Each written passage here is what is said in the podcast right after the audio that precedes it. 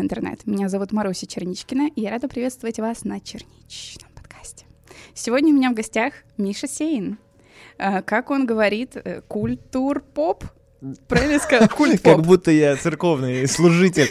Э, ну, культурно-популярный блогер, но я себя так не слишком часто называю. Из того, что я посмотрела, мне показалось, что вполне себе подходящее название. Спасибо, вступайте в наши скромные ряды. А еще потом уже после записи подкаста, когда мы сидели в баре, я узнала, что Миша еще и пишет песни. И одну из них вы точно слышали в ТикТоке. Вот она.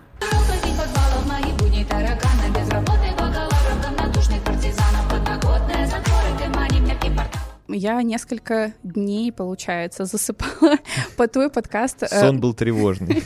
Нет, по твой подкаст про историю 21 Pilots. Mm. Я как бы вообще-то считала, что я слушаю 21 Pilots и вообще-то их люблю, но когда я послушала твой подкаст, я поняла, что нифига я не знала mm-hmm. вообще, я вообще не выкупала. Короче, я была в восторге от этого контента, мне кажется, что это гениальнейшее просто. Диди Мадлоба, очень приятно. Даже зрители моего канала так не посчитали. Нет, ну это это сложность просто делать для очень прошаренной публики, что как бы, ну, наверное, 80% зрителей в любом случае, как ты, но ну, у них там есть какая-то своя жизнь, они mm-hmm. целыми днями не читают про группы, mm-hmm. вот. Но зато находятся те, кто прочитали все, и ты всегда недостаточно эксперт для них. Но это тягость работы. Смотрите подкаст про 21 Pilots сразу после этого. Да, ссылочку я, конечно же, оставлю. Э, я очень понимаю твои чувства по поводу этого. Вот как раз в прошлом подкасте хотела как бы выделить для этого время, чтобы сказать. Мы рассказывали историю, читали историю подписчицы про адописные иконы. Это, короче, такая очень интересная тема, и э, девочка приложила фотографии, и в комментариях нашлись люди, которые исправили девочку и сказали, что это не они. Вот. Но, и это как бы ок.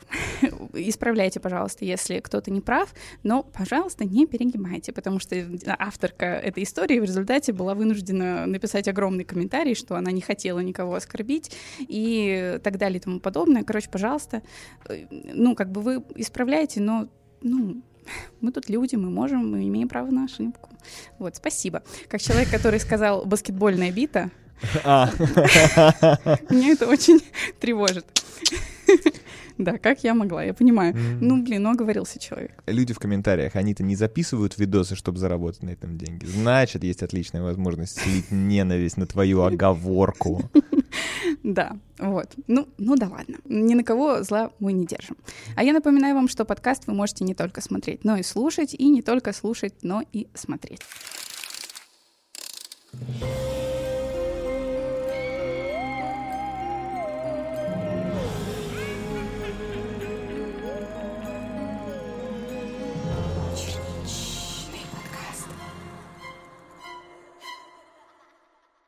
История будет из Якутии, э, со всякими поверьями. Короче, мне показалось очень интересной. Начинаю. Привет, Маруся и ее гость. Мои истории все коротенькие и мистические. Начну с того, что я из республики Саха, Якутия. У нас верят в духов. Например, есть дух хозяин природы, покровитель охотников Баянай. Когда идешь охотиться, нужно покормить его. Часто это оладушки с маслом. Можно просто положить угощение на землю под деревом и попросить, чтобы охота была удачной. Это отступление для того, чтобы вы понимали, что якуты жили с мистикой всю жизнь, и почти у каждого есть своя таинственная история. Итак, мои истории. Когда я училась в четвертом классе, родители отправили меня на зимние каникулы к тете в соседнюю деревню. Туда также на каникулы приехала моя двоюродная сестра из огорода. Она была старше меня на год. Она предложила погадать вечером, когда тети с дядей дома не будет. Они не любили все это. Мы подождали, когда они выйдут во двор работать, и начали гадать. Для этого нам нужен был лист бумаги, где мы рисовали чертика. Сначала рисуется большой круг, это его пузо, потом лапы и голова. Вокруг пуза писали алфавит, по углам «Привет», «Пока», «Да» и «Нет» посередине пуза рисуем точку, пупок, затем берем нитку с иголкой, острым концом ставим. Я так чувствую, что много кто запомнит это гадание, потом... Нужно будет... как в Breaking Bad в обратной последовательности, чтобы он не пришел. Интересно. Затем берем нитку с иголкой, острым концом ставим на пупок, за конец нитки держим пальцами, нитка двигается и ушко иголки указывает на буквы, из которых составляются слова. Итак, сделав все это, мы призвали чертика. Он поздоровался с нами, повернув ушко иголки на слово «привет». После мы услышали, как открылась входная дверь, сестра быстренько села на нашу бумагу с чертиком, тетя зашла спросить, как у нас дела, и увидев, что мы сидим у себя в комнате, она вышла опять во двор. Мы вытащили нашего чертика и продолжили разговор разговор.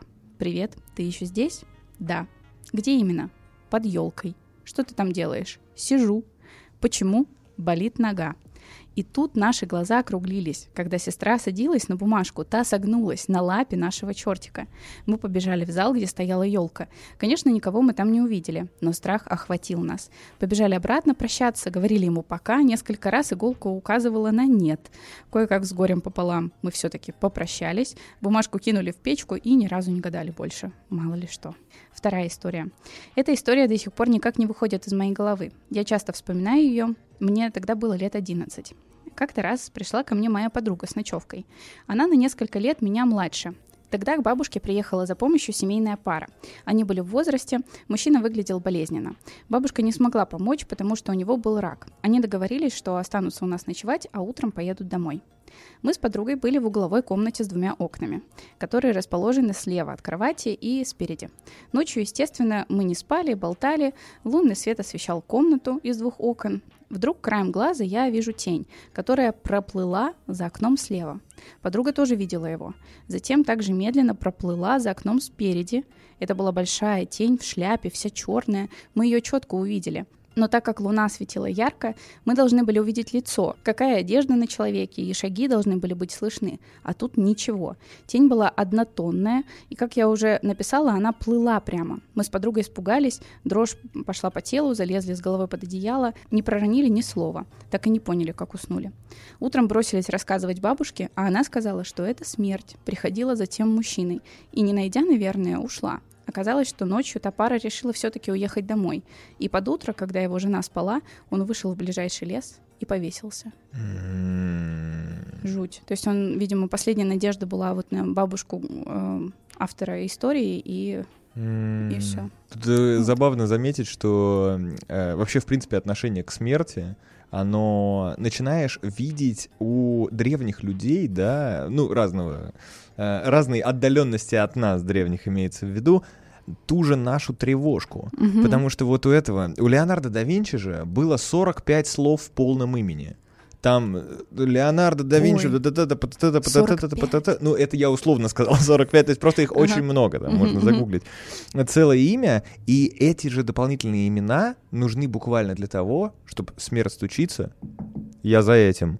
А этого нет, у нас только вот этот. Потом я за этим, я за этим, я за этим. Серьезно? Да, и очень много ритуалов, они ведь, ну, ну, вот таких ритуальных мелочей, они нужны, чтобы отгонять эти вещи. И, по сути, все приметы, это же ведь и есть тревожка вот эта.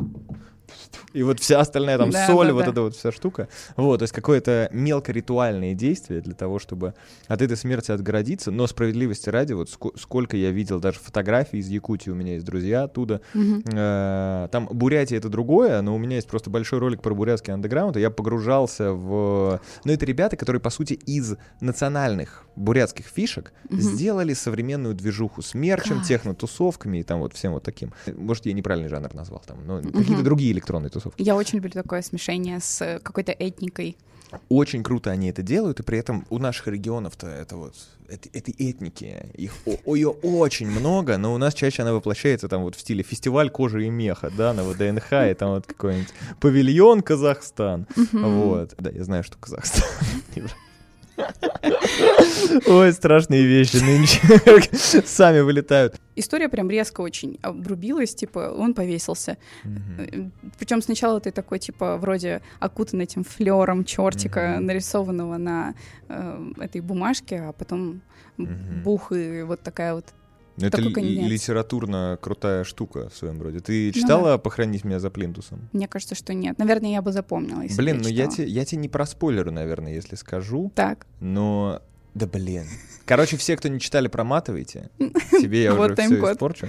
Вот. Но там условно, по сути, вся книга — это будни ребенка с бабушкой, и бабушка, которая так, такая советская любовь, которая любовь там где-то глубоко. Mm-hmm. Вот. Э, и, по сути, он 300 страниц с ней живет, а потом ты переворачиваешь последнюю страницу, и там буквально две строчки описания э, зимнего дня, и последняя строчка «Хоронили бабушку». Точка. То есть вот это, это происходит как бы вот так вот моментально, и у тебя такое ощущение. Жуть. Поэтому здесь тоже это, тот же литературный эффект. Блин, прикольно.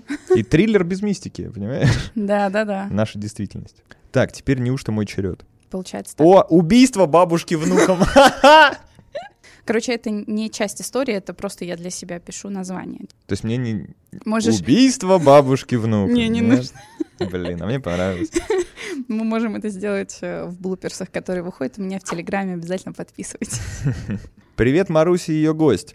Долго думала, стоит ли писать историю, которая до сих пор у меня вызывает дрожь по всему телу. Когда что-то подобное происходит где-то в кино, это не вызывает такого страха и замешательства. Но если это происходит в реальной жизни... История начинается очень давно, более 10 лет назад. История криминальная. Когда я училась в девятом классе, к нам перевелся очень симпатичный и общительный парень, назовем его Эдуард. Как это часто бывает, в новеньких, особенно если симпатичные, влюбляются все девочки. Мне он тоже нравился, он относился ко всем одинаково, без надменности, хотя и был весьма самостоятелен и дорого одевался. Он был вежлив и дружелюбен со всеми, особенно с девочками. Я не общительная, стеснительная очень, с детства, но он оказался моим соседом, и мы с ним и еще несколькими девочками ходили ходили вместе после школы домой. В общем и целом, он всегда мне казался человеком положительным и добрым. Но не всегда то это то, чем кажется. Примерно через три года после того, как мы закончили школу, в нашем обычно спокойном и относительно тихом пригороде случилась загадочная история. Пропала бабушка, которая была очень религиозной и собиралась даже в какое-то паломничество, судя по слухам. Все гадали, куда она могла бы так внезапно исчезнуть. Также обнаружилось, что все ее сбережения также внезапно испарились, как и она сама. Вся семья бабушки искала ее, переживали, что с ней могло что-то случиться. Ее сын жил в другой стране, но он приехал и помогал в поисках. Так прошло несколько недель, и затем также внезапно открылась правда. Правда была страшной и неожиданной. Тот самый Эдуард был внуком этой женщины, и именно он был виноват в ее исчезновении. С его показаний все было так – он был в жутких долгах из-за зависимости от азартных игр, и долги эти были перед весьма серьезными и опасными людьми. Он вломился к ней, украл 7 тысяч долларов, которые она копила почти всю жизнь, и когда она застала его за воровством, он ее убил. По его словам, он был один, но, судя по всему, он врал. Многие говорили, что те люди были с ним, и это они его на это подтолкнули. Просто он не хочет их выдавать. История жуткая, потому что он ее не просто убил, но еще и расчленил, и отвез ее части тела по разным заброшенным местам, на реку и в поле.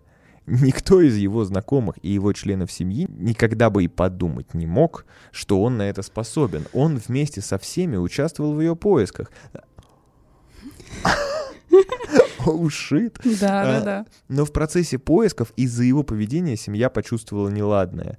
Эдуард сидит в тюрьме, его жизнь испорчена, его семья вынуждена была переехать, так как на них было приковано очень много внимания. Люди в пригороде больше всего на свете любят сенсации. Его младшая сестра, которая его так любила и которую он всегда защищал, подверглась серьезной травле в школе. Почему Слушай, всегда все про людей, от которых никогда ничего не ожидаешь? Это одновременно, знаешь, и преступление и наказание, и фильм «Семь». Вот что Я тоже хотела сказать, у меня прям такой Достоевский вайбс. Mm. Ну, это прям оно и есть. И, и, и бабушка с воровством, и все остальное. И знаешь, я вот шесть школ сменил, но не так, так уж много в меня влюблялись. Это вот к началу истории. Я хотела, кстати, спросить. Что-то недополучил я особо, мне кажется. Странно. У меня, у меня прям это правило так и работало в школе у нас, когда мальчик пришел в десятом классе. Ты чё? Ну, в десятом. А ты в каких классах переходил? Ну, так как шесть раз, по, сути, через год я переходил каждый. Вот, но 10 и 11 я уже попал в экстернаты, можно было никуда не ходить. А какие? Экстернат? Э, да, да, я 10 и 11 одним годом. Да. А расскажи мне, пожалуйста, про это. я не знаю, возможно, кому-то будет интересно. Блин, ну ладно, я что-то весь страшный вайб. Э, ребят, жизнь не так страшная, реально. Вам не страшно, почитайте новости. На самом деле, э, наверное, есть какие-то вундеркинды, которые реально там вот 10 11 берут за один год, потому что они особенно умны. У меня было ощущение, что мы скорее все какие-то такие находчивые распиздяи и просто вот нашли способ. Я в какой-то момент прогулял буквально месяц экстерната. То есть это получается, знаешь, как в кошачьих годах, вот здесь также. То есть в обычных годах это я два месяца школы прогулял. Вот, ну, короче, да, э, по сути, была просто ускоренная, ускоренная программа, и ты сдавал все гораздо быстрее. Но при этом, как бы, формальность этого, все экзамены, которые не такие большие государственные, как ЕГЭ, да, ОГЭ, как она сейчас называется, э, они все, по сути, сложность их зависит от педагога. Вот, потому что ту же химию я не знаю вообще. Вот я, не, я на дошкольные вопросы по химии не отвечу. Вот, но при этом я сдал, потому что мы с другом принесли отличные доклады. Очень красивые презентации в PowerPoint и все такое. Да, ну и всякие такие, где-то это формальные отмазки, где-то, ну, реально, ну, какую-то математику порешать. Ну, так, так или иначе, образование само по себе скорее формальное, чем реальная, вот. Ну да, и я, я не вундеркинд. я скорее наоборот. Просто мне очень не хотелось ходить в школу, и я предпринимал активные попытки, чтобы это как можно быстрее кончилось. Вот, и оно кончилось. Блин, прикольно, потому что для меня это вот реально были какие-то сверхлюди. У меня все было, ну, не так интересно. Никакого экстерната. Я, наоборот, дважды в третьем классе была. Я второгодница. А, ничего себе. Они встретились. Ну. Не, ну в третьем классе это какое-то это... Это ну, чуть другой разговор. Ну там, знаешь, там просто такая тема была. Я переехала из Мурманской области в Питер, и э, в Мурманской области мы учились по программе 1.4, типа что там уже это было какое-то нововведение. Везде была программа 1.3, что программа начальной школы за три года проходится. А у нас была 1.4. И я приехала в Питер, и меня тестируют, а я не знаю дробей. Вот все остальное знаю, а дробей вот не знаю, не понимаю. Мы их не проходили. И мне такие, ты, девочка, останешься второй раз в третьем классе. А, ну слушай, после переезда это вообще, это, более чем нормально. Ну да, но мне нравится говорить, что я второгодница. Нормально. Типа сразу, знаешь. Что потом пойти на какую-нибудь викторину или квиз, и чтобы второгодница их всех уделала. Понятно, Именно. Ясно. Занижать да. ожидания предварительно. Окей. Ну, окей. Вообще моя тактика по жизни. А после... Вот что хуже, Мурманск или Питер в плане погоды? Что сложнее? Я даже затрудняюсь, на самом деле, ответить. Я там была до 9 лет. То есть, как бы... А, окей, окей. Но из-за того, что ты переезжаешь в Питер, тебя не так сильно смущают, там, типа, белые ночи в Питере, и mm. после Мурманска это, ну, типа, тот белые ночи. Световой день просто подольше, и это, конечно, гораздо приятнее, потому что э, в Североморске я просто ходила, типа, в школу, было еще темно. Возвращалась из школы, вначале, да, было уже темно, и ты просто, ну, как бы света не видишь. Блин, вообще. Вот. Мой самый главный flex в Питере был, что мне не нужны вот эти blackout шторы, знаешь, которые нужны типа всем. Все такие, господи, как спать в белые ночи? Я такая, легко. Вот. Nice, nice, круто. У меня просто первый ноябрь в которой не хочется умирать да. из-за вида из окна. Но с да. другой стороны, ты сначала в ноябре тебе хочется умереть, а после этого декабрь и январь ты уже знаешь, как вот, мне кажется, белые ходоки в момент, когда экшена не происходит, они просто стоят и смотрят в ледяную даль. Да. Вот, и вот ты также в Москве сидишь. Только там у тебя пиковский дом прям напротив, посмотреть никуда нельзя. Вот что я хотела спросить. А шесть школ, которые ты меняла, они все были как бы в Москве? Москве и Химках, да. понятно. Еще и прям нигде не влюблялись. Нет, ну, ну кто-то влюблялся, но не то, чтобы я прям был облеплен женским вниманием, знаешь, не так, как написано в этой истории, что там какие-нибудь там вот две задние парты, но мы как бы... Мы с ними отличное время проводили, но это не типа повальное. понятно, понятно. Интересно. Хотя, если так было, я не заметил, напишите в Инстаграме. А, Запрещен на территории Российской Федерации. О, господи, какой, какой ужас. Да, извините, что историю про расчлененку мы в итоге превратили вот в это. На самом деле, тут будет столько грустных историй, что, ребята, поверьте, э, это, это, лучший, это лучший гость для того, чтобы рассказывать такие грустные истории, чтобы потом не уйти с желанием умереть. Привет, Маруся и ее гость. То, о чем я хочу рассказать, произошло пару лет назад, поэтому я помню все до мельчайших деталей. Пишу это, и меня вновь охватывает паника. Но начнем по порядку. Эта история покажется вам мистической классической, но вас ждет неожиданная развязка. В то время у нас не хватало денег, я не могла найти себе работу, а мой муж решил эту проблему как сумел. Он отправился на вахту на три месяца. Так как снимать квартиру для себя одно это достаточно расточительно, особенно при нехватке денег, я попросилась пожить на эти три месяца к одинокой подруге. Она с удовольствием пустила меня к себе, потому что это было как минимум удобно. Работала она в ночные смены, а днем отсыпалась. Я же, в свою очередь, взяла на себя роль домохозяйки. Весь день хозяйничала, упиралась, ухаживала за животными, у подруги было две кошки, ставила будильник примерно на 5 утра, чтобы успеть до прихода подруги накрыть на стол, ведь э, с работы она всегда возвращалась голодной. А потом я ложилась обратно спать. Это было очень удобно. Подруге нравилось, что за ней кто-то ухаживает, а мне нравилось не работать. Так прошла неделя. Как вы уже поняли, ночевать э, в не очень-то знакомой квартире мне приходилось одной. Это была квартира-студия. Там была вполне стандартная планировка. Кровать подруги была закрыта перегородкой с раздвижными дверьми, что, если честно, было больше похоже на шкаф, но это было весьма практично для такой небольшой квартиры. Я же спала на диване в остальной части комнаты. В нескольких шагах от меня уже был кухонный гарнитур и дверь в санузел. На дверью находилась решетка вытяжки туалета, и она всегда монотонно жужжала. В этой маленькой уютной квартирке я спокойно и радостно прожила неделю – в очередной раз, проводив подругу на работу, я собираюсь спать. Ложусь, закрываю глаза, начинаю проваливаться в сон. Вдруг слышу треск, звон стекла, как будто вся посуда из шкафчика на кухне посыпалась на пол. Этот звук продолжался даже после того, как я вскочила и стала шарить рукой в поисках выключателя. Я отчетливо слышала, как тарелки скатывались с полок шкафчика и разбивались о паркет в паре метров от меня. Я включаю свет, на кухне ничего не происходит. Шкафчики закрыты, битой посуды нет. Я даже встала и пересчитала тарелки.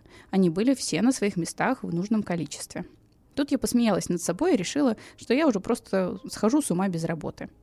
Утром рассказала подруге, а она то ли в шутку, то ли всерьез сказала, что это ее домовой злится, что в доме другая хозяйка появилась. А я, если что, скептик до мозга костей. Ну, думаю, приснилось, бывает. Следующий вечер. Провожаю подругу, ставлю будильник, ложусь спать. Закрываю глаза под монотонное жужжание вытяжки. Делаю глубокий вдох и слышу, как звук вытяжки становится громче. Она набирала обороты и стала звучать, как турбина взлетающего самолета. От этого нестерпимо громкого и страшного звука я подрываюсь. И, наученный опытом прошлой ночи, теперь точно зная, где находится выключатель, включаю свет. Но вытяжка продолжает тихонько и монотонно жужжать, как и всегда. Да неужели опять приснилось? Пробую заснуть еще раз. И опять закрываю глаза, опять на первом вдохе этот громкий, э, жуткий звук, набирающий обороты турбины. Я открываю глаза, звук утихает. Меня не перехитрить. Эта вытяжка быканула не на ту женщину. Я уверенным шагом иду к туалету. Выключаю вытяжку. Наступает долгожданная тишина. Я иду спать, выключаю свет, закрываю глаза, вдох, звук турбины. Меня всю трясло. Я забилась в угол комнаты и, почти не моргая и не дыша, просидела так до первых лучей солнца. Поставила еду на стол и, наконец, смогла заснуть. Подруга нашла меня зареванную, опухшую, свернувшуюся калачиком на диване. Она меня успокоила, налила стопку домашнего самогона и опять рассказала про домового. С ней, оказывается, было нечто похожее, когда она только купила эту квартиру. Прошлые хозяева, кстати, продавали эту квартиру в большой спешке. С мебелью, очень дешево. Дом в жилом комплексе, что-то типа элитной новостройки. Тогда подруга подумала, что это отличная сделка, а тем временем наступает очередная ночь. Перед сном я решаю, что стопка самогона будет отличным решением проблемы. Алкоголь я приношу хорошо, от одной стопки точно не опьянею, но спать буду как младенец, подумала тогда я. Ложусь спать, опрокинув в себя вышеупомянутый алкоголь. В желудке становится очень тепло, и я засыпаю, как только голова касается подушки. Просыпаюсь от того, что меня кто-то трясет. Открываю глаза. Очень темно, еще ночь.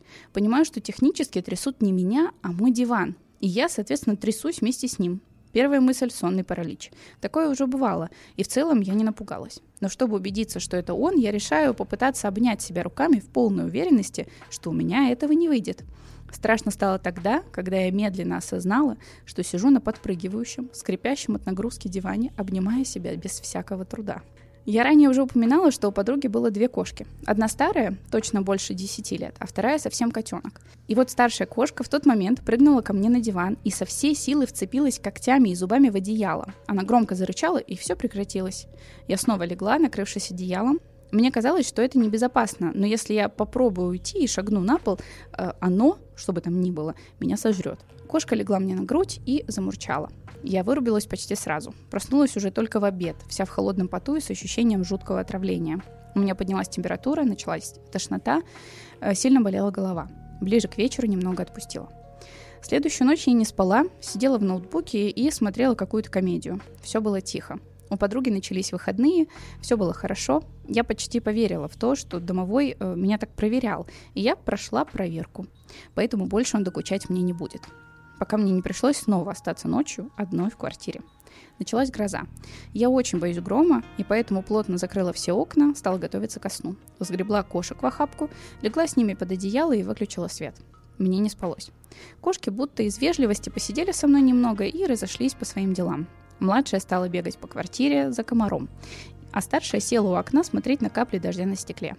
И вдруг обе кошки стихли. Звук дождя пропал. Я понимала, что гроза в самом разгаре, смотрела в окно, видела этот ливень, но звука не было. Меня сковал сильный страх. Нет, даже ужас. Он был такой сильный, что я не то что пошевелиться, я не могла даже заплакать. Мне казалось, что стук моего сердца эхом разносится по квартире. С каждым новым ударом боль в грудной клетке нарастала. Там вдалеке, в конце коридора, у самой входной э, двери стоял он. Я смотрела на него, оцепенев от ужаса. В этой тишине мои мысли звучали очень громко. В голове пронеслись слова, как будто бы сказанные не мной. «Какого черта ты здесь делаешь? Ты же должен быть мертв». Эта черная фигура была не тенью, она просто состояла из какого-то материала, который был самым насыщенно черным в этой комнате. Он стоял, покачиваясь, как сухое дерево на ветру. Он был таким высоким, что его голова терлась о потолок, оставляя на нем следы. Я понимала, что вижу это впервые в жизни, но чувство дежавю меня не отпускало. Я успела подумать, что уже видела его где-то, и потеряла сознание. Пришла в себя я уже на рассвете, все тело было онемевшим, болело, будто я всю ночь занималась спортом. Сказала подруге, что мне больше неудобно злоупотреблять ее гостеприимством, и уехала к родственникам. Когда муж приехал, я, конечно, ему все рассказала, но он только посмеялся надо мной. Думаю, я бы отреагировала так же, если бы услышала такую историю. Вам наверняка интересно, что же это было на самом деле. Я прожила больше года с этим страхом, тяжестью в груди, приступами тремора рук, пока моя подруга не завела себе собаку. Этот пес — огромный белоснежный хаски. Она назвала его ангелом. Но, правда, жизнь в квартире с таким псом райской не назовешь. Пока подруга была на работе, он снес часть квартиры, погрыз стену, кое-где оторвал обои и плинтуса. Она попросила нас с мужем приехать и помочь ей с ремонтом. Было решено переклеивать обои большими отрезами, чтобы выглядело не так убого. Мы стали отдирать обезображенные куски плотного материала со стен, а под ними нас ждала она. Черная, воздушная, подобно зефиру, плесень. Она распространилась под обоями плотным ковром и спускалась со стен под паркет. Моему счастью не было предела. Я не сошла с ума. Я просто надышалась спорами этой чудесной сочной плесени. Помните, я рассказывала, что в какой-то момент у меня поднялась температура и начались тошнота с головной болью. Это были признаки отравления грибком. К слову, симптомы исчезли окончательно только когда я переехала к родственникам. Мораль сей басни такова. Не верьте в домовых и проверьте квартиру на наличие грибка. Офигеть! Я, когда это прочитала, я такая, да нет, а как же, а как же все вот эти вот, ну, какие-то галлюцинации, отсутствие звука дождя, э, когда ты открываешь глаза, у тебя есть этот монотонный звук, а закрываешь, короче, оказалось, что действительно э, отравление плесенью очень по-разному влияет на людей, все очень сильно зависит от каких-то твоих, э, в том числе, э, особенностей психических. Восприятие. Да, да, да, да, да. Вот, поэтому, э, да, это вполне может быть э, просто отравление э, спорами. Просто описание это вот ее именно процесса вот взаимодействия с этим потусторонним, это очень похоже на твое восприятие реальности, когда у тебя 38 температура, у тебя тоже такое какое-то да, тающее там фигуры, не фигуры, и те вот это угу. из разряда тебя можно на боксерский ринг вывести, у тебя не особо изменится эмоциональный фон, у тебя все равно все вот так такое. Да. Вот, но э, просто актуальность очень высокая. Я пару дней назад э, пригласил, э, ну, другу показывал свою комнату, и я беру одну из картин, которая у меня стоит на подоконнике, ее отодвигаю, и на ней плесень. Ой-ой-ой. Между ней и стеной образовалась прям такая эта штука. Я ее в итоге, ну вот убрал салфеткой то, что было как бы наросшее, Видимо. и там есть какие-то небольшие точки. При этом, что у меня как бы отдельно сетка, пространство, потом окно и угу. потом этот подоконник. То есть там места много, но, видимо, тбилисская влажность сделала свое дело. Угу. Я просто думаю сейчас своей соседке рассказать про то, что, может, она тоже домовых скоро начнет видеть. Вот, но я думаю, очень много этих историй про дома с призраками, они таким образом объясняются. Да, И да, объясняет бегство соседей. Я думаю, они это тоже так посмотрели под обои. да. Такие, о, мы не будем с этим бороться. Все, все. Да, короче, ты по, по поводу плесени посмотри, э, наверняка можно что-то сделать, чтобы эти очаги как-то, ну, убрать, потому что, короче, штука опасная. Да, да. Я просто думал, что меня скорее выселят, чем я буду выселяться. А, Отличный повод еще раз переехать опять. Нет, ну феерическая история, феерическая. Мгм. И мне очень понравилась. Она, конечно, такая, ну, достаточно подробная и длинная, но мне она очень понравилась. Я прям читала и кайфовала. И вот этот вот в конце сюжетный твист, это вообще просто кайф. Аполлон 11, знаешь фильм? Да, Вот. Не сказать, что само по себе кино супер талантливое. ему э, с лет 10, наверное, да? Да, да, типа того. Не особо талантливое само по себе кино, но ощущение реальности этого, то, насколько это могло бы быть, что реально летали, а потом перестали летать на Луну, потому что там всех расквасило нахрен Мгм. какими-то живыми камнями. Вот, это вообще, это вообще. Да. И здесь то же самое, что плесень, вот, по-моему, гораздо страшнее любого там домового. С плесенью ни печеньем не договоришься, ни молоком, вообще ничем. Это только перфоратором. Привет, Маруся. Совсем недавно у меня всплыло воспоминание о случае, который я, пожалуй, никогда не вспоминала. Небольшая предыстория. На прошлой неделе мне приснился сон, как я пошла за грибами. Абсолютно обычный сон, но проснувшись, я почувствовала трупный запах прямо под носом. К сожалению, я знаю этот запах и ни с чем перепутать не могла. На протяжении четырех дней меня не покидал этот ужасный запах, и я не могла нормально есть, и чуть ли не перед глазами пронеслась давняя история из детства. Мне было 7-8 лет. Сестра на три года младше, мы в очередной раз поехали на все лето в деревню. Деревня была вымирающей, и детей моего возраста в ней не было. Но в то лето в гости к одному дедушке приехала девочка где-то лет 14. Могу ошибаться, но на фоне меня, маленькой, я действительно считал ее очень взрослой.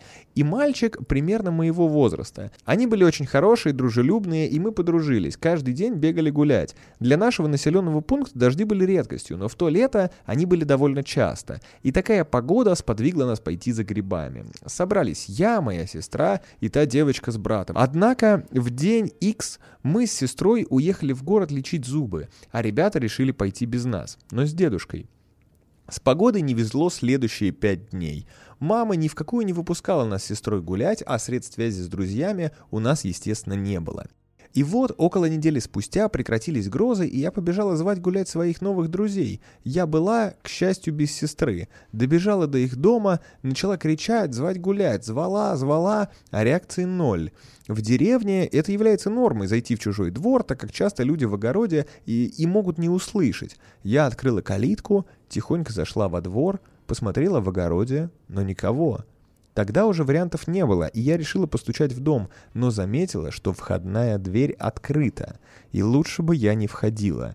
В прихожей и зале было пусто, а запах был просто отвратительный. Я не помню своих эмоций, но думаю, испытывала сильнейший страх, Э, но все равно пошла в сторону детской комнаты. Дети лежали на одной кровати в огромном количестве засохшей рвоты уже в процессе разложения. Их дедушку я уже не искала, а выбежала звать маму. Позже меня уже, естественно, не взяли с собой, но я узнала, что дедушка лежал в саду у Ярка, и его успели поклевать вороны. А причиной смерти всех троих оказалось сильнейшее отравление грибами, остатки которых еще лежали на кухне в сковороде. Сейчас, вспомнив это все, я, я в шоке, насколько я и моя семья могли быть близки к смерти. Также в детстве, лет с 5 до 10, я любила бегать на кладбище и ухаживать за могилками, болтать и класть цветочки на самые заброшенные надгробья, но, видимо, моих друзей похоронили в другом месте, раз я так и не нашла знакомые лица за столько лет. Наверное, это к лучшему, что мой детский мозг решил отгородить эти мысли и воспроизвел их только спустя 15 лет. Вот так вот. Та- так, так уж полезны твои подкасты. Плюс одна причина, почему я не буду никогда ходить за грибами. Я боюсь все, всю эту штуку. Я не понимаю, как... Э, это худшее оправдание, чтобы не ходить за грибами. Скажи, простудилась просто. Ну, можно и получше оправдаться. Нет, ну просто это же нужно столько информации держать в голове. Они же все, эти грибы, похожи друг на друга. Все эти лже там, те лже эти... Опасно. Есть какой-то лжеподосиновик, реально? Да. Подожди. Это мой следующий рэперский псевдоним. Лжеподосиновик.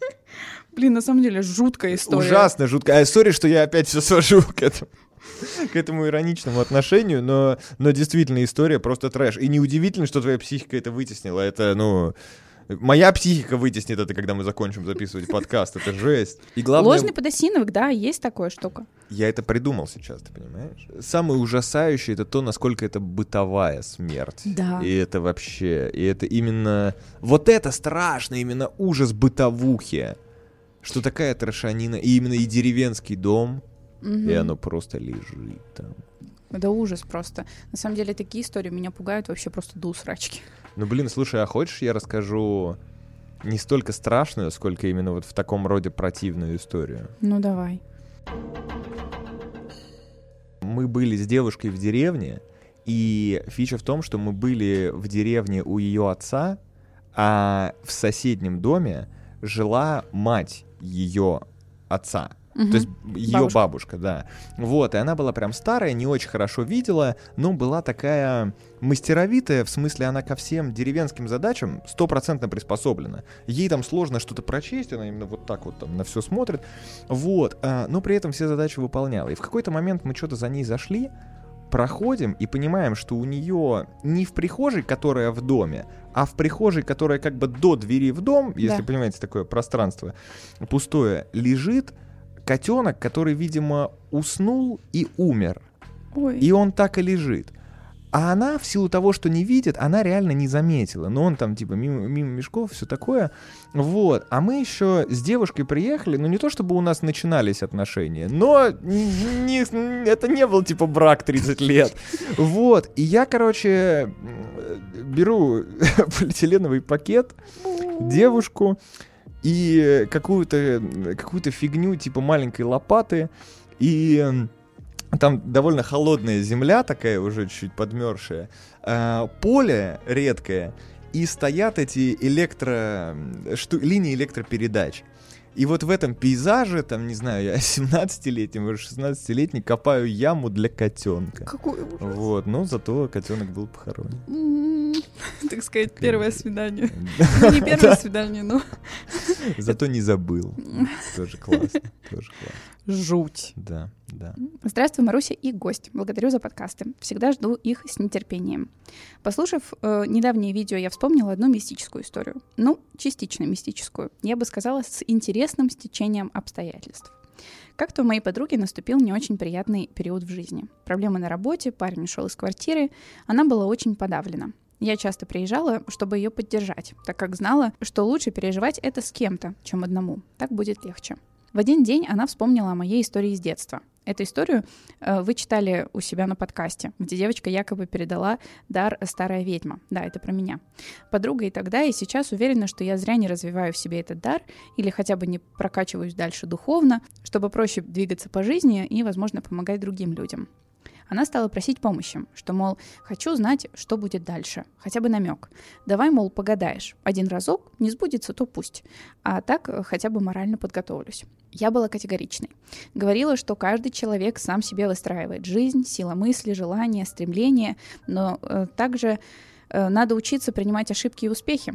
А, и также говорила, что карты Таро или просто гадание на игральных — это сфера, в которую не стоит совать свой нос. Я частично и верила во все это, частично и нет. Но в итоге она меня уговорила. Подумала, ладно, ради ее спокойствия погадаю и все. Но без всяких там применения дара, в который я до конца не верю, и так далее. Э, Найдем какой-то расклад, сделаем и пойду домой. Купила новую колоду карт, нашла обычный расклад на прошлое, настоящее и будущее, и, придя к ней, приступила. Делала, как написано. Потасовала, сосредоточилась, чтобы сделать все правильно, так как написано, что повторно нельзя делать расклад, и дала ей, чтобы она задала вопрос или зарядила карты своей энергией. Когда она мне их отдала, и я приступила к делу, меня начало трясти. Я не понимала, из-за чего. Нервничаю или подсознательно себя на что-то настроила. Забила. Открываю прошлое, начала трактовать. Карты совпали полностью. Что-то даже открылось, чего я о подруге и вообще не знала. А, она была в шоке, а я спокойно, думая, что это совпадение, продолжила. Настоящее тоже совпало, абсолютно. Подруга уже ждала про будущее. Открыв карты, я рассказала, что примерно ее ждет. Предательство на работе, что есть женщина, которая хочет переступить через нее, но э, ее будет ждать неудача. Новое знакомство с приятным шатеном. Верный, сильный, легкий на подъем, скорая свадьба. И последнее, что у нее будет нестабильный эмоциональный фон. Нервы, трудности, в которых будет виновата она сама. Все. Пока она думала обо всем, я убрала карты обратно и забыла. Вечер прошел спокойно, мы перешли уже на другие темы, и я пошла домой. И тут начинается. Я опустила руку в сумку, чтобы достать ключи, и наткнулась на что-то мокрое. Подумала, что протекла маленькая бутылка с водой. Проверила ее, но нет, закрыто. В задумчивости обтерла нос и подбородок. Была сильная жара и обсуждала это с молодым человеком, с которым в пути решили пересечься и вместе вернуться домой. Проверив все еще раз, я нащупала, что протекло. Это оказался газовый баллончик. Я была очень удивлена, так как он ни разу за это время не протекал. На него даже нажать случайно невозможно. Парень мой все проверил, тоже был удивлен, как он сработал. Сам не протекает. Покрутил в руках, лежит он в отдельном кармане, сумка не забита, даже если думать, что я чем-то надавила, но все мокрое. Зашли домой, начали переодеваться. Я решила помыть руки. Дорогие зрители Маруси, никогда, слышите, никогда не смывайте газовый баллончик водой. Я, забыв, что обтерла лицо на улице от пота, в то время как рука была мокрой, намочила руку и умылась. Мой нос, щеки, подбородок жгло невероятно. Я прямо в ванне села на пол, заплакала, как маленькая девочка. Это жжение длилось всю ночь. Все пять часов со мной сидел парень и успокаивал меня. Аккуратно умывал молоком, чтобы снизить эффект жжения. Это было ужасно. Прошло какое-то время, и молодой человек вспомнил этот момент и рассказал, что посоветовался со знакомыми по поводу баллончика. Говорит, что он исправен, Странно, что он сработал, его проверили. И спросил, точно ли я ничего до этого не делала, не дергала. Я сказала нет. В тот день я была подруги, и мы гадали. К слову, мой молодой человек занимался какое-то время эзотерикой и медитациями. Многое знает об энергии, силы мысли, мантрах. Просто для развития, да и так иногда разные информации и советы помогают ему в жизни. Он попросил рассказать меня, и, выслушав, он выдал. «Вот тебе и наказали за то, что ты сунула нос куда не надо». Я в тот день испытала двоякое ощущение. С одной стороны, это просто странное стечение обстоятельств. Несмотря на все, это могла быть просто случайность. А с другой, я действительно сунула нос туда, куда изначально совать не хотела. К слову, у подруги предсказание сбылось. На работе коллега действительно хотела ее подставить, чтобы добиться повышения. Пыталась испортить отношения с начальством и подлизываться к коллективу, но не вышло. Подруга осталась на своем месте. Позже познакомилась с парнем. Парень лысый, не шатен. Но был когда-то. Да, но как-то общаясь с ним, он показал свою подростковую фотографию, где у него шикарные волнистые шатеновые волосы. А, через 4 месяца я была у них на свадьбе. Сейчас у подруги действительно эмоциональный сбой. Ссоры с мужем, пытаются друг друга слышать, но из-за своего характера э, удается это тяжело. Уж очень принципиальная она. Все сбылось, а я больше не гадаю и не хочу. Когда рассказываю эту историю, э, то смеются, что, мол, просто совпадение, ерунда. Я соглашаюсь, но где-то в глубине души моя интуиция говорит нет, это был урок. Как говорится, случайности не случайны. Хотите верьте, хотите нет, но надеюсь, что эта история пришлась вам по вкусу э, и кому-то запомнится, что с баллончиками надо быть аккуратными и не смывать его водой. Я свой якобы дар не развиваю, но продолжаю слушать себя, свое сердце и интуицию. Ни разу не подводила, разве что не всегда ее слушаю, а зря. Благодарю за внимание. История пришлась по вкусу, действительно. Там просто прям какие-то такие перлы волшебные. Во-первых, там в предсказании оно со мной совпало, у тебя в жизни будут трудности и стрессы, в которых виновата ты сама. Это вот можно хоть одного человека, который под это не подходит. И после этого у подруги предсказание, что она быстро выйдет замуж и ей потом будет сложно, и она вышла замуж быстро, и ей потом сложно. То есть, может, дело не в предсказании, а в самой стратегии. Ну да. Что, да. может, наоборот, стоило посмотреть, ты быстро выйдешь замуж, и тебе будет сложно. Так надо не выходить замуж быстро. И потом пересчитать. Правда, потом баллончик это. Но я думаю, честно говоря, она могла пару раз в лифте проехаться, и там же разгерметизация. Там вроде в самолет его поэтому нельзя. А, да? Я, вот этого я не знала. Ну, там же под давлением эта Да. хрень. А, соответственно, а в, в самолете и в лифте тоже давление. Я физику тоже прогулял, но вот этой хрени как-то связаны однозначно. Может быть, может быть. Но это все равно в любом случае очень интересная история. Я тоже не могу сказать, что я там супер во все это верю. Э, Единственный случай, который был, есть один момент, который я точно себе объяснить не могу. У меня сестра родилась с двумя гематомами. Такими, знаешь, которые не гематомы в смысле синяк, а гематома в смысле, ну, что-то с тканями, короче, было непонятное. У нее было такие, знаешь, как скопление э, сосудов э, на щеке и на руке, ну, на щеке вот просто сосудики, знаешь, вот прям сеточка. Мгм. А на руке э, была очень странная штука.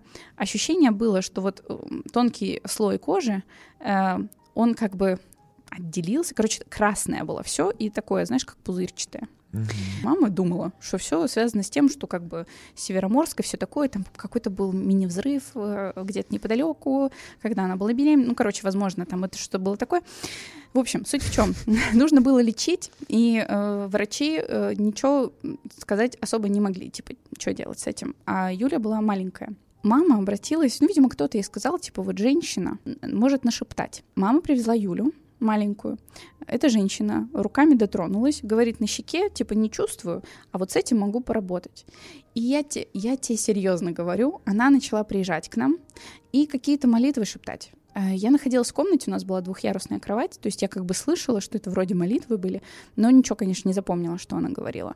Но суть в том, что она сидела на первом ярусе, и пока Юля засыпала, она ей что-то там говорила-говорила, и, и эта штука начала, начала проваливаться. То есть вот прям типа, знаешь, это же такие как, ну, вот пузырьки, да, и они просто как бы проваливаться вот так вот начали. И все, и нет у нее теперь ничего на руке. А вот самое интересное, вот это я правда, я не знаю, как это работает. Единственное, что тоже я тогда запомнила, мне кажется, мне было тоже там лет 8, может, 9, ну, наверное, 8, получается, да, потому что это было еще в Североморске. Она не, не взяла денег. А, И когда мама сказала, типа, спасибо большое, там, типа, это самое, она сказала, ну, в общем, пыталась ей как-то деньги дать, она такая, мне ничего не надо, А, типа, если хочется отблагодарить, то можно там, типа, ну, продуктами. М. Вот, или там что-то вещи она сказала. Ну, короче, там что-то такое. Она сказала, что деньгами она ничего, никакую благодарность не принимает. Блин, интересно. И прикинь, спустя условно 10 лет изобретают какой-то аппарат, который издает такие шумы, да, ко- которые вот там как-то залечивают кожу или что-то такое. И оказывается, что эта бабушка просто какой-то дельфиний звук определенно издавала. который частоты какие-то. Да-да-да, на кожу. Не знаю, короче, я вообще-то в это не верю, но вот конкретно этот случай, он не позволяет мне полностью дверку закрыть. Да, да. Ну, знаешь, мне кажется, каждый разговор про вот что-то паранормальное, про вот всю эту пользу гадалок и гомеопатии тоже, он всегда приходит, а у меня свекр так болел. И вот, а потом... Нет, ну если бы это была, знаешь, история типа там друг мужа Да, подруги, да, это да. да. но это вот у меня вот было на глазах. Ну, Тут Я свекр понимаю- тоже человек, знаешь, не чужой. Ну да, но все. Да, да, да. Ну, ясно, ясно. Ну, короче, да, поэтому, поэтому так. А ты Окей. прям э, дверь закрыта так, что открыть даже вот никак. Знаешь как, э, скорее все, что крутится вокруг э, нарциссизма, мне не очень нравится, потому что, как правило, ведь история, что ко мне обратились инопланетяне, ко мне обратились духи, у меня исключительная судьба, это все история про избранность. И история, по сути, ну за что ты платишь гадалке? Ну, ты, она же не, ну будет у тебя жизнь и жизнь. Умрешь, ну даже не важно от чего. Я, я здесь вижу самую унылую болезнь. Никто... О, nice. Вау. Мистика? Вот тоже, понимаешь? У нас посреди записи просто... Мы разговаривали про мистику, у нас все выключилось. Вот как вам такое? Совпадение? Не думаю. Очень мистически. Реально все выключилось. Жуть. Э, В общем-то, сегодня уже следующий день, и мы продолжаем наш подкаст. Я считаю, что это, это чисто мой взгляд, конечно, на все это. Конечно же, это демоны. Отключили нам свет. Конечно Да, же, это да. все произошло из-за них. Короткое замыкание. От этого наш подкаст становится еще более мистическим. Вот. И мы остановились на такой интересной мысли. Я бы очень хотела попросить тебя ее продолжить. Ты сказал, что мистика — это, в общем, так или иначе связано с теорией исключительности человека и Пока контекст, знаешь, как в битве экстрасенсов, э, э, скептики, которые всегда сомневаются. И вот я также сомневался, сомневался, свет рубануло. Сейчас на второй день вернулся снова, там, свалив собачью миску по дороге, поэтому опоздал. Все против меня, теперь молния херанет, или, знаешь, там оголенный провод падает, и на мне ровно замыкание, и все. Да-да-да. И девочка, которая написала эту мистическую историю, такая, я говорила, у меня есть дар. И все, и все. И заговор на понос потом еще на какого-то моего родственника. Заговор на понос. Вот каждый раз всю шутку порчу. А, история какая? Вот вера вот в это потустороннее, она меня давно смущала именно с точки зрения того, что с тобой тогда происходит что-то уникальное. Тебе всегда... э, я вот сейчас в точности повторяю фразу, которую говорил тогда. Тебе всегда гадалка или натальная карта говорит эксклюзивную судьбу. Именно Мгм. то, что тебе суждено. И плюс ты еще обладаешь уникальным знанием. Э, В принципе, также и работают теории заговора. Они работают на уникальном знании, и ты, соответственно, исходя из этого, исключительный. Вот, справедливости ради, я себя в этом плане не обеляю, потому что я ровно того же самого достигаю, но всякими вот подобными э, выебонами, извините за мой лексикон, вот, э, но, короче, да, э, все вот эти темы, ну, условно, у меня есть собственная система каких-то идей и принципов того, как я одеваюсь, что я делаю, я очень много времени уделяю, чтобы вот не делать так, как делают вот эти вот все, вот, э. Э, Я очень много времени на это трачу, и мне как бы для достижения того же эффекта я делаю не менее придурочные, но гораздо более материальные вещи. В сущности, это можно отнести, знаешь, к стилю жизни своего рода. Вот, но кто-то использует для этого вот всякие гороскопы, натальные карты. Печально просто то, что это в итоге становится аргументами. Э, Кто-то принимает решения в жизни, исходя из этого. Вот, и есть э, много сказано про то, сколько решений там в руководстве нашей страны принято таким образом. Вот, ну, древнюю историю, там, эти знаменитые штуки, как чувак э, объявил войну Посейдону, и там армия била море, можно не приводить. Ну, короче, э, действительно печально и бредово становится, когда там, ну, условно, кто-то толкает политическую речь, и говорит, что он что-то делает во славу Бога. Но это же какой-то ультимативный аргумент. Это Мгм. же... это- Опять же, не, не оскорбляю ничьи религиозные чувства и так далее, вот, но мне кажется, это подкрепление своих слов вот э, подобными вещами, оно это, не должно являться аргументом и не должно ничего конкре- контрить, побеждать. И, и лучше, чтобы это оставалось э, увлечением, и это... И вы не пытались строить жить, исходя из этого, как в предыдущем примере, что Мгм. мне нагадали несчастный брак, а я женилась, познакомившись там что-то за два месяца женилась. Да-да-да, Вот. замуж вышла. да. Замуж вышла. Ну, я очень понимаю и поддерживаю в плане вот, вот этих вот штук, так сказать. Ну Она любила True. Crime. Вот, и вообще это всегда тоже у меня было. Э, Особенно это ярко в подростковом возрасте как раз проявлялось, когда я, типа, не хотела смотреть какие-то фильмы, которые смотрели все, потому что вот я не такая. Мгм. Не такая, и мне вообще Да, не да, понравилось. Вот я да. смотрела, значит, вот это вот ваше. Вот я такой же до сих пор. It's gonna be my personality for my whole life. Вот да, да, Чек. да. Интересная мысль. Мне кажется, такую мысль мы еще не разгоняли. Спасибо тебе большое за нее. You're welcome. Араприз. Доброго времени суток, очаровательная Маруся и ее замечательный гость. На твой канал наткнулась не так давно, но рубрика подкастов покорила мое сердце сразу же, и за два дня все они были мной просмотрены. Моя история о сталкинге, о невозможности противостояния ему и безысходности жертв. Возможно, она будет не так интересна, как многие другие, но я хочу поделиться ей и стать немного свободнее. Вернусь к истории. Беззаботным летним вечером я смотрела сериал, как вдруг пришло уведомление из ВКонтакте с заявкой в друзья от моей давней подруги. К слову, жили раньше по соседству, общались все детство, но после ее переезда в другой город потеряли всякий контакт. Следом я получила сообщение от нее. «Привет, как дела? Я Аня, помнишь меня?» Я обрадовалась, у нас завязался хороший диалог ровно до того момента, пока не начали происходить странности. Она начала настойчиво требовать мой номер телефона, спрашивать, где я сейчас нахожусь, почему я ей не отвечаю так долго. Совершенно случайным образом я увидела в рекомендациях ВК еще одну ее страницу. Только тогда я поняла, что она реальная, а вот кто мне пишет с ее левой страницы, оставалась загадкой. Я сразу же сказала об этом человеку, с которым вела диалог, на что услышала в ответ оскорбление и угрозу в свой адрес, цитирую, «Я поймаю тебя и убью всю твою семью и всех твоих друзей, чтобы ты осталась одна». Сказать, что я испугалась, не сказать ничего, ведь он знал мою фамилию, имена моих родителей, он даже знал, что я дружила с той самой Аней. Далее он начал звать меня к себе в гости. Я убью всю твою семью, Как я встретил вашу маму? Хочешь на чай? Жесть. Далее он начал звать меня к себе в гости. Адрес — моя улица, дом через пару дворов. А еще больше испугалась, потому что по этому адресу жили старенькие дедушка и бабушка. У них даже внуков нет. В общем, я припугнула его тем, что мой отец работает в органах, и вычислить его не составит труда. Так я и узнала, кто он на самом деле. Как выяснилось позже, это парень 20 лет с массой психических расстройств, живущий на моей улице. С того дня а, начался мой бесконечный ад. Он вычислил два моих номера телефона, звонил мне во всех соцсетях. Я блокировал его, но он покупал сотни временных номеров в интернете.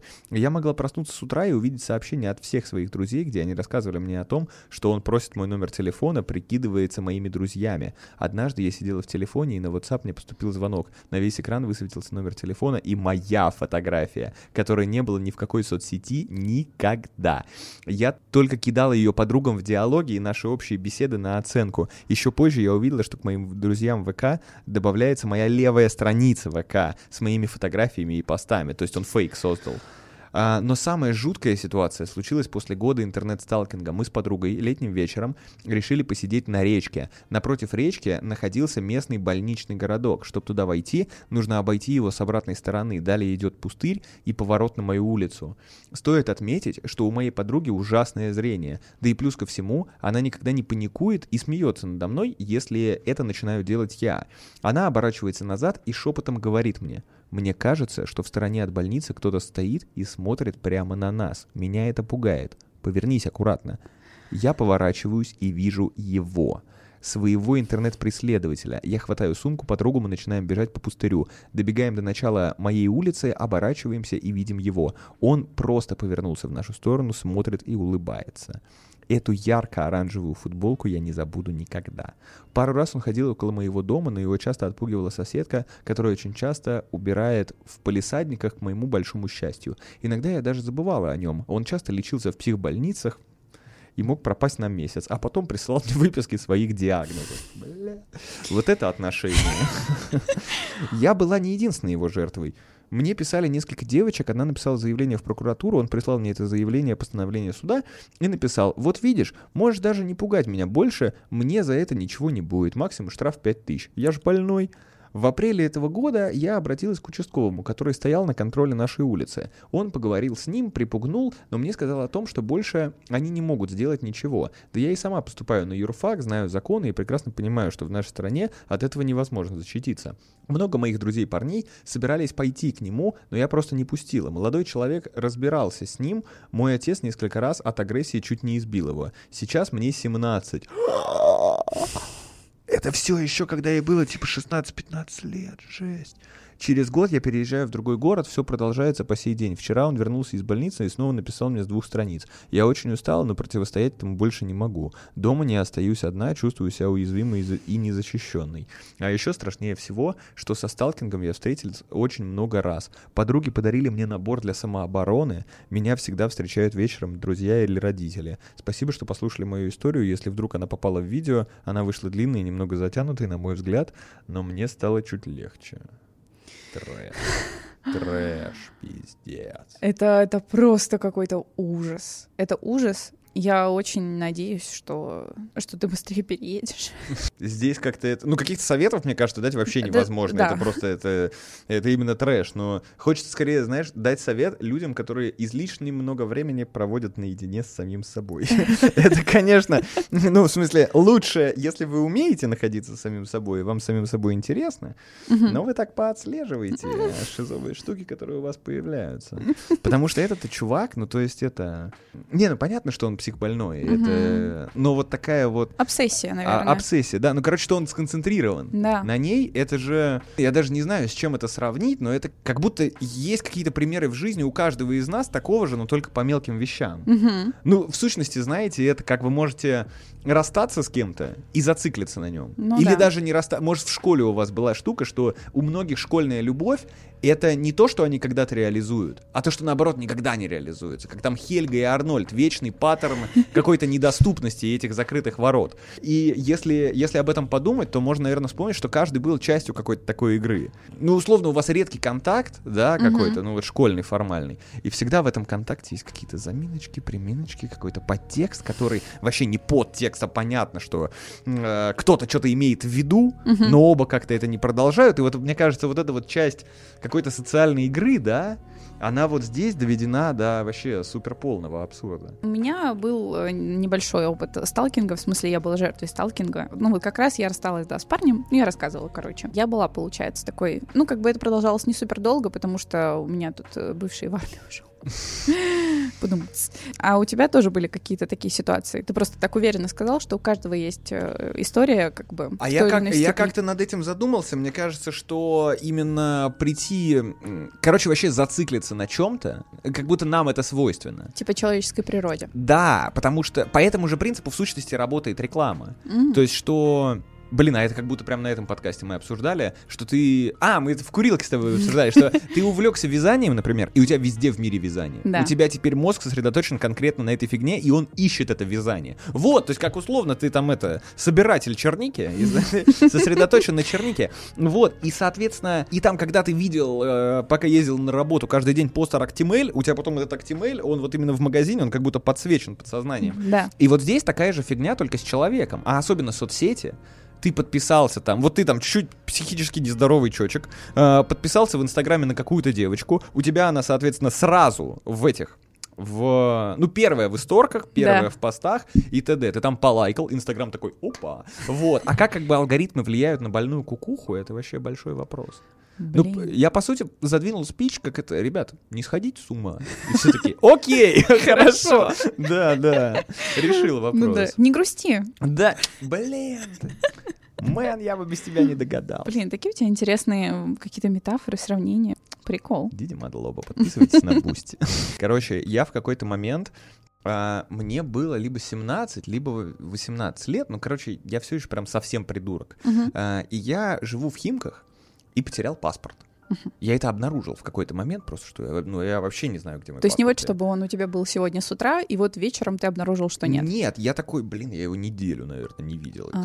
Я вообще, я не понимаю, куда я его мог деть. То есть я куда-то его с собой беру. А, еще вот постоянно была запара. Вот просто есть же закон, что до 18 ты не имеешь права после 11 на улице находиться. Мгм. Вот. А до Химок добираться очень далеко. То есть, по сути, периодически я там возвращался с каких-то своих дел, и была вероятность, что меня задержат и повезут в отдел, просто потому что я живу в Химках. Вот. И я клянусь, был момент, когда я иду по улице, еще вот несовершеннолетний, меня два э, полицейских останавливают, э, и такой, «Ск- сколько времени сейчас? Я такой, полдевятого. Они такие, ну ты через два часа на улице будешь ходить, мы тебя задержим. Это Чего? реальная ситуация. Да, да, там, может, другие цифры были названы, Ну но, да. но суть такая, что, типа, у тебя еще вот столько времени на улице, давай там, типа... Офигеть. Ну вот, ну это, э, в тему отношений и ментофобии в России. Вот, ну, короче, да. И да, паспорт был, ну, нужен вообще мне, как Мгм. человеку. И я пришел, собственно, в отделение, говорю, вот паспорт, походу, потерян, давайте там штраф заплачу, мне его там как-то переделают. Они такие, блин, знаешь, мы тебе паспорт будем переделывать год. Вот, ну, просто у нас там все забито, Если будем переделывать, это реально год займет, чувак. Ты, может, еще поищи. Кстати, у тебя в соседнем подъезде бабушку убили. Вот этот мужик. И показывают мне, короче, реально скриншот с э, камеры видеорегистратора, где реально мужик выходит из подъезда, который один в один, как мой, ну потому что он соседний. Вот, и говорим, ну мы не знаем, где он. Но ты его не видел, да? Ну ладно, будем искать. вот. И все. Я нашел паспорт у себя в халате потом. Я не знаю, нахрена я его в халат положил. Но... Такая вот история, да, да. Не знаю, что с ним потом стало. Господи. Вот, ну бабушку захерачил, товарищ. Жестко. Я просто как-то это... Ты так еще быстро ее рассказал, я просто сейчас в небольшом, э, так сказать, я в ахуе. Да, все, я это закончил про химкинскую полицию, которая нас бережет. Привет, Маруся, ее гость, гостья или гости. Перед началом истории прошу сохранения полной анонимности. С моей стороны все имена будут изменены. Хорошо, Алина. Это не Алина. Эта история произошла в довоенные годы. Общая тревожная обстановка в стране, голод, нищание населения. В то время мать моей тетки, ее будут звать Елена, со своими родителями и братьями жила в деревне на Урале. Кормились они из собственного огорода, обменивая с соседями овощи на молочные продукты и мясо, как было заведено во многих деревнях и селах в то время. Елена, как и все сверстники, проучилась 10 классов в школе и решила продолжать образование, а не оставаться на хозяйстве в родной деревне. Собственно говоря, чтобы продолжать учебу, нужно было ехать в ближайший крупный город, так как возможное деревенское образование ограничивалось школой. Поскольку семья жила бедно, лишних денег на съем жилья в городе не было. Было принято решение поселиться Елене у очень дальних родственников. Семья этих родственников была большая и почтенная. Отец Петр Николаевич, директор детского дома. Мать Ольга Павловна, порядочная женщина, четверо родных детей, помогающих вести непростое дело содержание приюта. Дом их находился как раз на территории интерната. Люди были не бедные. Елену в тот момент очень удивило, что у них практически всегда на столе было мясо, а, тогда как для ее привычной жизни это было скорее деликатесом на празднике.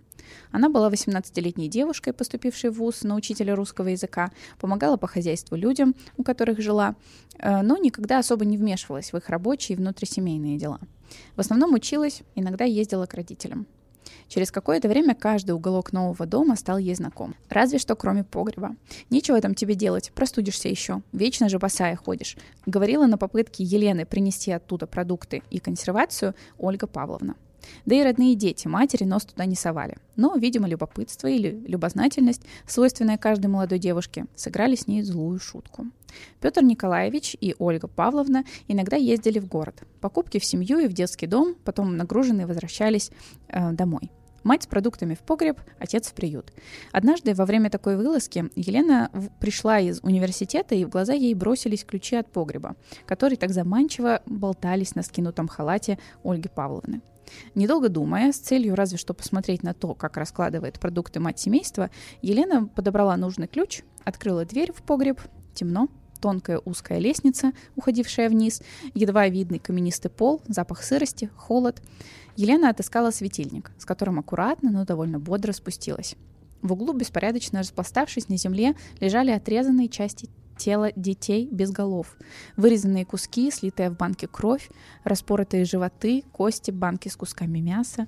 Именно это мясо подавали к столу на семейные трапезы. Конец истории расходится в семейных рассказах. Сходятся все в одном. После такого потрясения Елена загремела в психиатрическую больницу. Вероятно, она рассказала о том, что увидела и смогла справиться с этим в дальнейшем. Работала учителем русского литературы до глубокой старости. Эту историю рассказывала она своим детям и внукам. Детский дом расформировали, не досчитавшись с десяток детей. Петра Николаевича и Ольгу Павловну посадили в тюрьму э, или сослали в лагеря, их дети, по иронии судьбы, оказались в детских домах. Конечно, дело было очень громкое, оно до сих пор хранится в архивах города. То, что случилось, должно, на мой взгляд, напомнить нам, что самое главное в любых сложностях оставаться людьми, что отличало главных героев от зверей. А еще не все самые приятные люди имеют те же приятные погреба и холодильники. Нет, мрачняк капец. Ну, то есть я, я правильно понимаю, что это просто такой дуэт маньяков такие? Ну да, получается так. Угу. Жуть. Еще с этим мясом.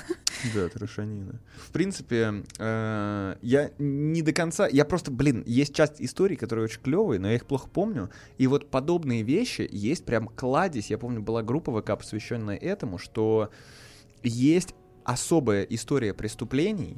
Я вот точно год не назову, но условно с чуть-чуть до советских времен до позднесоветских времен это своеобразная слепая зона, Мгм. потому что какое-то время жили в парадигме, что в, при социализме не может быть маньяков. Мгм. Что не может в этом обществе родиться вот какой-то вот такой вот ужасный человек, да? Да-да. Вот, и, соответственно, какое-то время это вообще не изучали.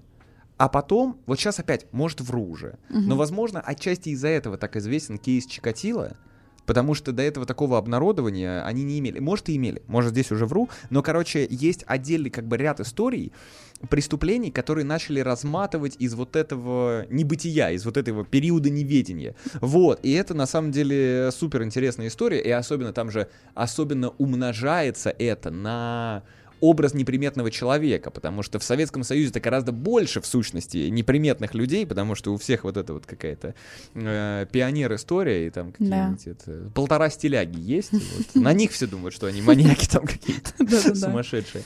Вот, но это, ну да, и конечно вообще очень темно мрачно еще со всей этой Жуть. атмосферой какой-то. Да, там, погреб. там Я прям- Подвалы, деревянные перекрытия, все скрипит. Да, но написано, конечно, очень клево. Да. Я прям прям прониклась. Там еще все заканчивается тем, что девочка э, или мальчик пишет э, спасибо за прочтение истории. Надеюсь, вы оправитесь чем-то более легким после нее. Отлично, чачей. Оправимся. А что есть?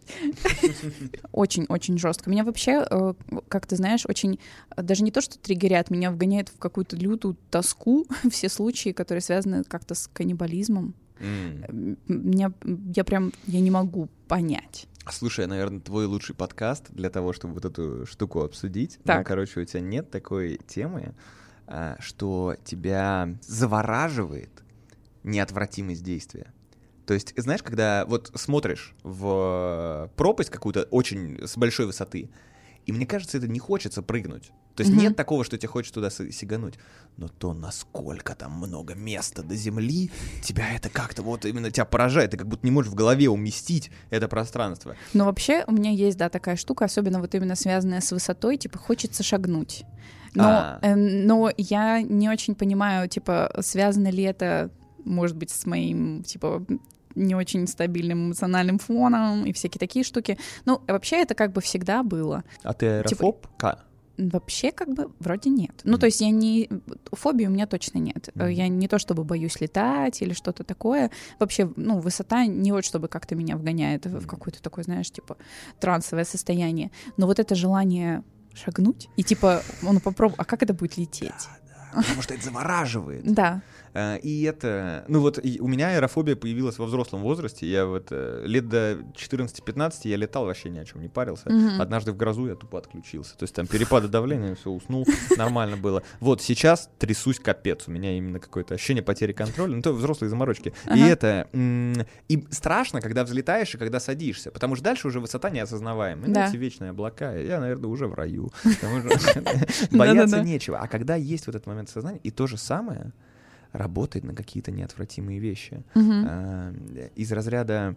Ну, блин, я просто сейчас сам не хочу показаться маньяком, но условно ты стоишь, нарезаешь морковку какую-нибудь большим ножом, Так. и тут там входит твоя девушка или твой друг, и они встают прямо рядом. И ты понимаешь, что не то, что ты хочешь их убить, но если ты сейчас условно резко развернешься с ножом, это изменит твою жизнь раз и навсегда. Ничто никогда не будет прежним. Это и у тебя в голове, вот ты как будто в эту пропасть смотришь. Также Мгм. пропасть — это вероятность, параллельная вселенная, где ты полоснул девушку ножом. Вот, и это просто... И ты, ты нарезаешь морковку, а у тебя это в голове, а тебя там какую-то фигню спрашивают. Такой, я нормальный, я нормальный.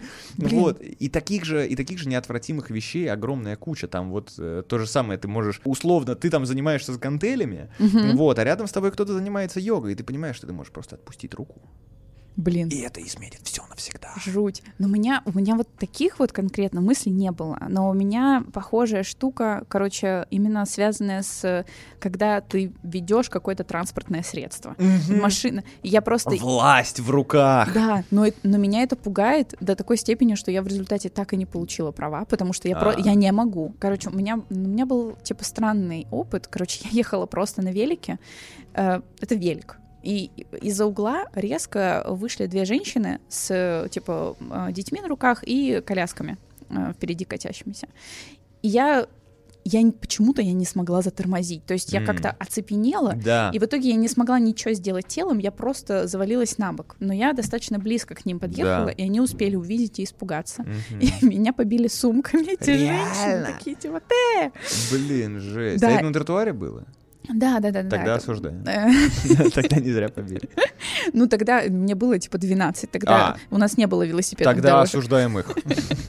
Короче, я просто, да, э, ну, э, не ездила потом еще долго достаточно на велике, э, но вот какой-то такой Короче, может быть, из-за этого у меня осадок такой остался, и реально мне стрёмно кому-то причинить вот типа вред, потому что я думаю, что а вдруг я опять вот в это, знаешь, оцепенение Слушай, ну в этом, мне кажется, это детская фича. Mm. То есть ты сейчас, мне кажется, от чего-то прям ужасающего ты можешь оцепенеть. Mm-hmm. Но так, мне кажется, есть какая-то, появляется какая-то такая ну, не знаю, знаешь эти видео «Отец года»? Когда там падает ребенок и падает бутылочкой, он одной рукой ребенка, другой да, бутылочку. Да, да, да, вот это, мне кажется, какая-то взрослая фигня, что ты постоянно живешь на контроле. Вот. Mm-hmm. От того же, от чего я летать боюсь, ты просто смотришь, а что там падает, не падает. Вот есть ощущение, что, опять же, все придурки не отстреливают, а я отстреливаю, я за всем слежу. Я все понимаю. А, и это... И мне кажется, сейчас ты бы, наоборот, резко развернулась. Ну, может быть, может быть. Ну, короче, такой иррациональный страх, он все равно как бы mm-hmm. есть. Ну, или да, или, может быть, это какое-то ощущение власти, действительно. Вот власти и того, что ты, ты могла захерачить. Не то, что ты хочешь этого сделать, но ты могла. Это и была это... ветка вселенной, как знаешь, это взять э, лотерейный билет соседний с миллионным. Mm-hmm. Вот эта неотвратимость, она... Это... Блин, интересно. Я опять, я почему-то вот про это никогда не думала под таким углом. Я все все время списывала на, типа, знаешь, на какие-то свои э, странные штуки, суицидальные наклонности. Вот, с этими, с шаг в пустоту и вот это вот все. Блин, интересно. Мне кажется, это... Если у вас такого нет, вы лох, понятно? Мы нормальные тут сидим. Диагноз запишите в комментариях. Привет, Маруся. Со мной не поздоровались, сразу минус балл истории. Хочу рассказать о необычном сне. Рассказ будет не страшный, а наоборот светлый и добрый, как заказывал предыдущий автор. Да. Алина, так сказать, разрядим обстановочку. Для полноты картины начну с предыстории. Мой дедушка умер в 2015 году. Я очень любила его и тяжело переживала его уход из жизни. Преодолеть этот крайне непростой период моей жизни мне помогло знакомство с молодым человеком спустя несколько месяцев. С молодым человеком все оказалось серьезно. После двух лет отношений стали жить вместе, но о свадьбе даже разговоров не было. Теперь можем перейти к самой истории. Живем вместе с молодым человеком уже около года, и мне снится сон. Я оказываюсь в деревенском доме дедушки, в жилой комнате. Жилая комната в доме была всего одна, так как была самой теплой. И хоть в доме было еще несколько комнат, но в них никто никогда не жил и не ночевал. В реальности в жилой комнате всегда царил полумрак из-за того, что прямо за окнами находился густо засаженный полисадник. Листва не пропускала солнечный свет в дом в достаточном количестве, но во сне все было наоборот. Солнечный свет буквально заливал комнату. Дышалось неестественно легко.